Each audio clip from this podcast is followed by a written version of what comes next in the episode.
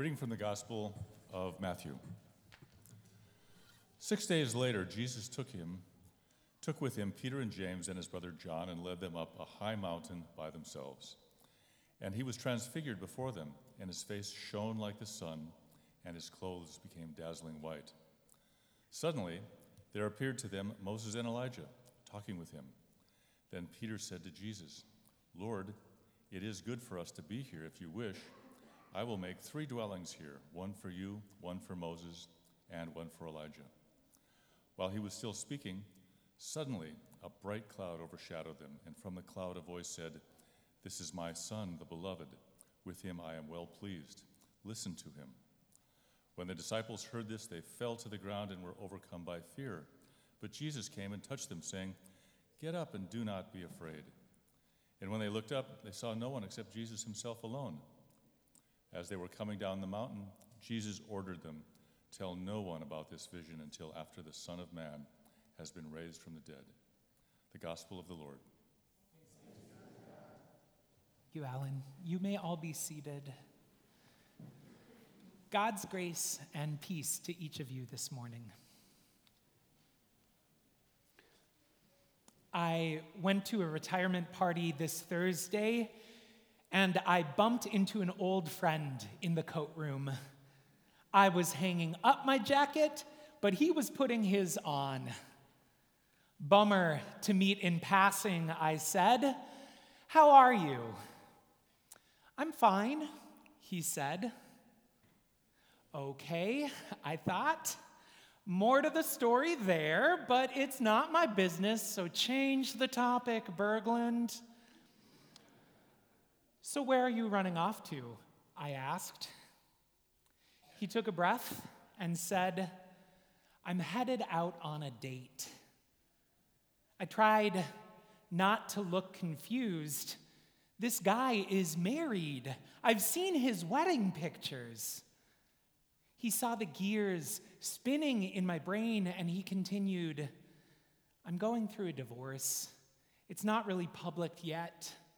It's a good thing, but it's hard. That's what I meant when I said, I'm fine. I should have just told you it always feels better after I tell people. I did all the empathetic things that any of you would do hugged him, offered to cook him dinner, wished him luck on his date. But I haven't been able to stop thinking about our exchange. He had a choice to make in that coat room. There was something at stake for him because he possessed a truth close to his heart, but it wasn't visible to the world yet. And he knew that once he shared it, it would surprise me, and I would never be able to see him the same way again. It was a risk to reveal what was deep within him. Why did he take it? Well, Jesus climbs a mountain today, and I think it's significant that he does not go alone.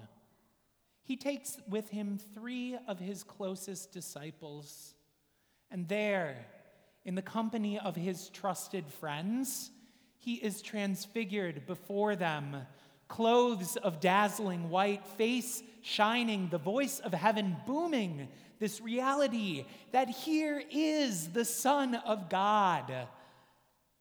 Jesus is revealing to them a truth he has been carrying all along that the God who has been bringing freedom to this world since the beginning, the one who is at work in the past through Moses and Elijah, is now at work in Him. And it's not just the past. In Jesus' transfiguration, we get a glimpse of God's promised future.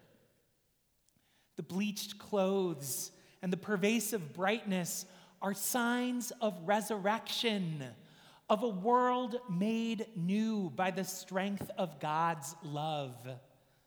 There is something extraordinary and cosmic happening in and through Jesus. and he wanted his friends to see it. And I wonder if, like my friend in the coat room, there was something at stake for Jesus here too. I wonder if he was nervous about revealing this hidden truth about himself because he knew that once he was transfigured in front of his friends, it would surprise them and they would never be able to see him the same way again. It was a risk to reveal what was deep within him, and yet he chooses to take it. Why? We, we all find ourselves like Jesus and my friend in the coat room. Each of us holds some realities, some truths deep within us, close to our hearts, truths which are consequential but not yet visible. Jesus holds one, and it's pure glory, beauty so stunning it terrifies. My friend holds one that carries with it deep pain. But what they have in common is that they are a surprise. They are a reminder that there is always more than meets the eye, that reality is always more complex than the scripts we write for it, and that truth always catches us off guard and interrupts the smooth flow that we suppose life will take. And I know, I know each one of you is sitting here with a bit of truth that you're living. You are all more than meets the eye. You all contain matters that would interrupt the smooth flow of life were you to speak them. I know this there are griefs you bear, hopes you harbor, fears and worries, demons that you face down daily, diagnoses you weather, words you long to speak, families you support, and passions and gifts that sit around and gather dust within you. What is it in you this morning? What is not visible but close to your heart? What bit of truth do you hold that would interrupt and surprise were you to speak it? And here's the thing about truth we can't control what happens once we speak it out into the world. And so there is always, always a risk to taking what is inside of us, safe within our heart, and letting it loose into the world. So that's why we look for the times and the places and the people who are meant to bear that truth with us. We find the people and places and times that make it easier to take that risk. We call up a friend, find a support group. We figure out some way to name out loud the truth of what we're living through. And why do we do that? The best answer I can give comes from the basement of a church in Manhattan. I worked for a summer there at Trinity Lutheran Church on the Upper West Side, and this congregation had discerned that God was calling them to be a shelter for homeless LGBTQ youth. New York has a substantial amount of them because a lot of kids get kicked out of their home in other places of the country and then hop a bus to New York and assume that they're going to find acceptance there. But as gay friendly as the city is, it is also really, really expensive. And so a lot of these youth were finding themselves stranded on the streets, knowing nobody, with no place to turn.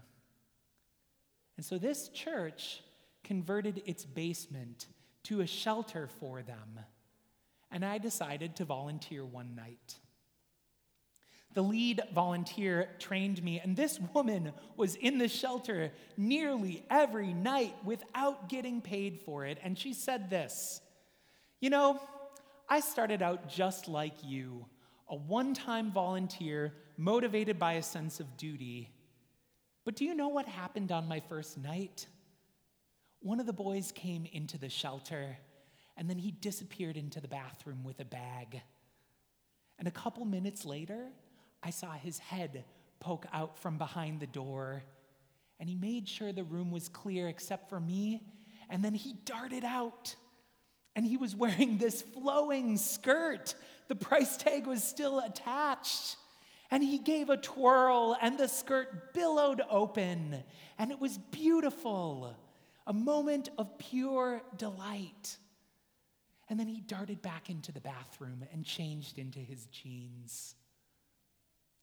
It was just one twirl, she said, but what it was telling me was so profound.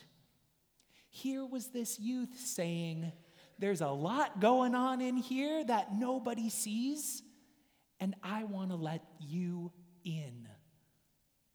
I knew right then, she said, that I would be volunteering here a lot. Because this shelter is more than walls and a roof, roof. It's a place for people to show the truth that they've had to keep inside for so long. Why do we take the risk?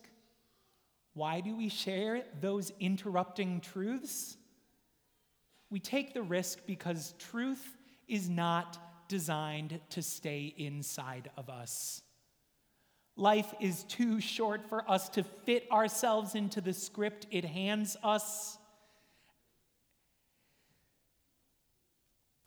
And the invitation in our faith is not to live the life that meets the eye, but to respond to the one that surprises us. And sharing and receiving the truth within us telling the things close to our hearts and listening to those of others, that is the best way to respond to life's interruptions and surprises. And besides, the things that touch our hearts, they're too big for us to hold on our own. We need others to join us, to simply witness what we're living through to intensify our joys and help hold our hurts. Truth is not meant to stay locked up inside us, it is meant to be shared. There's this moment in the Transfiguration story today where Peter wants to build a dwelling place for Jesus.